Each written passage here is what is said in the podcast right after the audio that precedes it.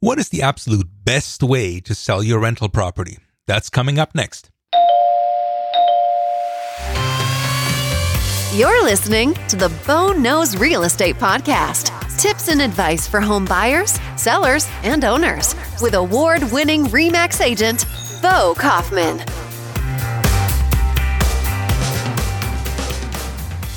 Well, hello, uh, everybody, and welcome to this episode of the uh, Bo Knows Real Estate Podcast. The question today is what's the best way, not the only way, but what I think is the best way to sell your rental property? And in my opinion, you start by moving the tenant out of the property. Incentivize them by offering to pay for their move, offer them the use of another property, uh, maybe help them find a suitable place. But do whatever you have to to get them out of the place uh, so that you can sell it empty. In today's episode, I was going to explain my reasons for doing so, for telling you, for advising you to move the tenant out. But the episode would have gotten too long. So we're going to deal with that in another podcast entitled What Not to Do When Selling Your Investment Property.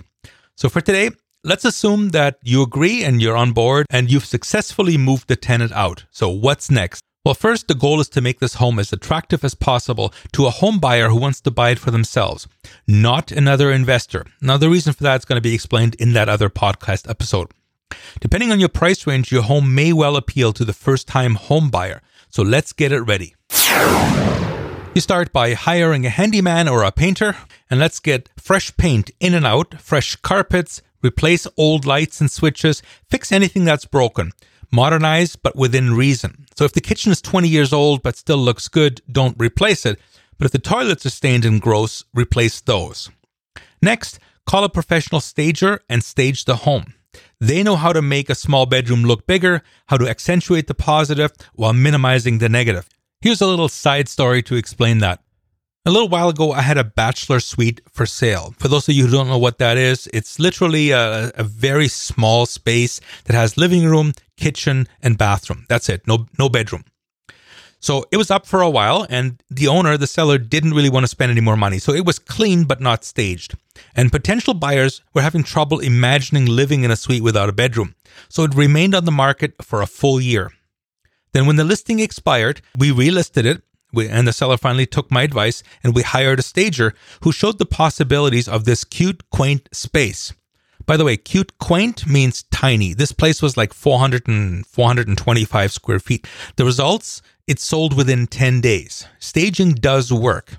Okay, back to your rental property. It's been fixed up, painted, somewhat modernized, staged, and it's ready to go on the market. So call your listing agent, put it on the MLS, and show it to the adoring buying public.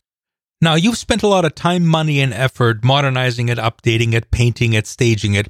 Make sure your agent takes proper photographs. Better yet, make sure he hires a professional photographer to show this house in its best light to attract as many buyers as possible because you want to sell it quick and for top dollar. Now, I did say in the beginning that this isn't the only way to sell a rental property. In my opinion, it's the best way. But if you can't afford to uh, be without a tenant for two or three months, which is what it's likely going to end up being, I understand that and I respect that. However, I feel so strongly about this that I rarely take listings that have tenants in them because at the end of the day, I believe you're going to be underserved. You're not going to be happy with the results.